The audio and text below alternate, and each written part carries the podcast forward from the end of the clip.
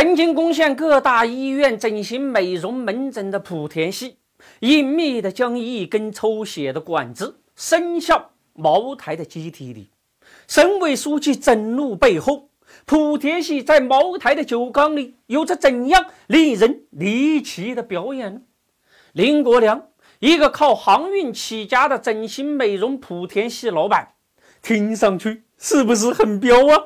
林国良。搞了十三年医美后，想换个活法，政治茅台名满天下。林国良摸到贵州仁怀镇，游说茅台高层要与时俱进。当时五粮液推出黄金酒，林国良建议茅台搞个白金酒来牵制五粮液，同时利用茅台的品牌价值进行系列酒变现。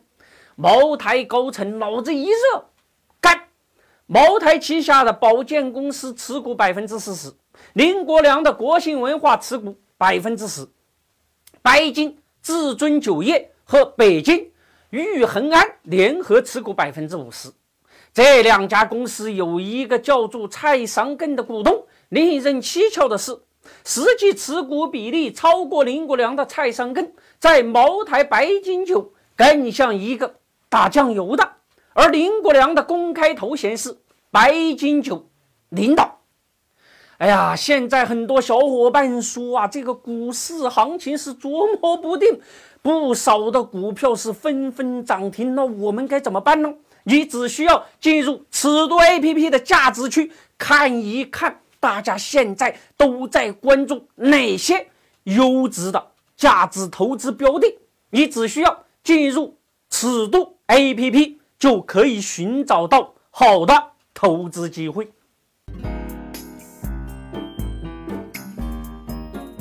品牌一响，黄金万两。林国良进入茅台系统后，发现只要贴上茅台的牌子，简直就是印钞机呀！白金酒、定制酒，那都是企业先掏钱，在酒瓶子上印上企业的名字跟 logo。再写上“茅台定制”几个字儿，钱就轻松到手啊！关键是回头率高达百分之八十六。林国良的进入立即让茅台白金酒有着浓浓的莆田系营销风格，只有你想不到，没有莆田系做不到的。蔡尚根打着白金酒的旗号，成立了华夏国酒销售公司。年份酒、茅台、原浆之类浮边瞎吹的系列酒开始大行其道，消费者甚至一路将白金酒告上法庭。茅台集团在内部通报白金五星级酒未经集团批准，是不是有点像莆田系开医院的那种神韵呢？大门一开，包治百病。莆田系过度消费茅台品牌，令贵州省委书记孙志刚震怒。孙志刚到茅台拍板，要茅台瘦身规范。莆田系的进入，令贴牌定制酒成了茅台机体里的肿瘤，尽情的吮吸着茅台的血液。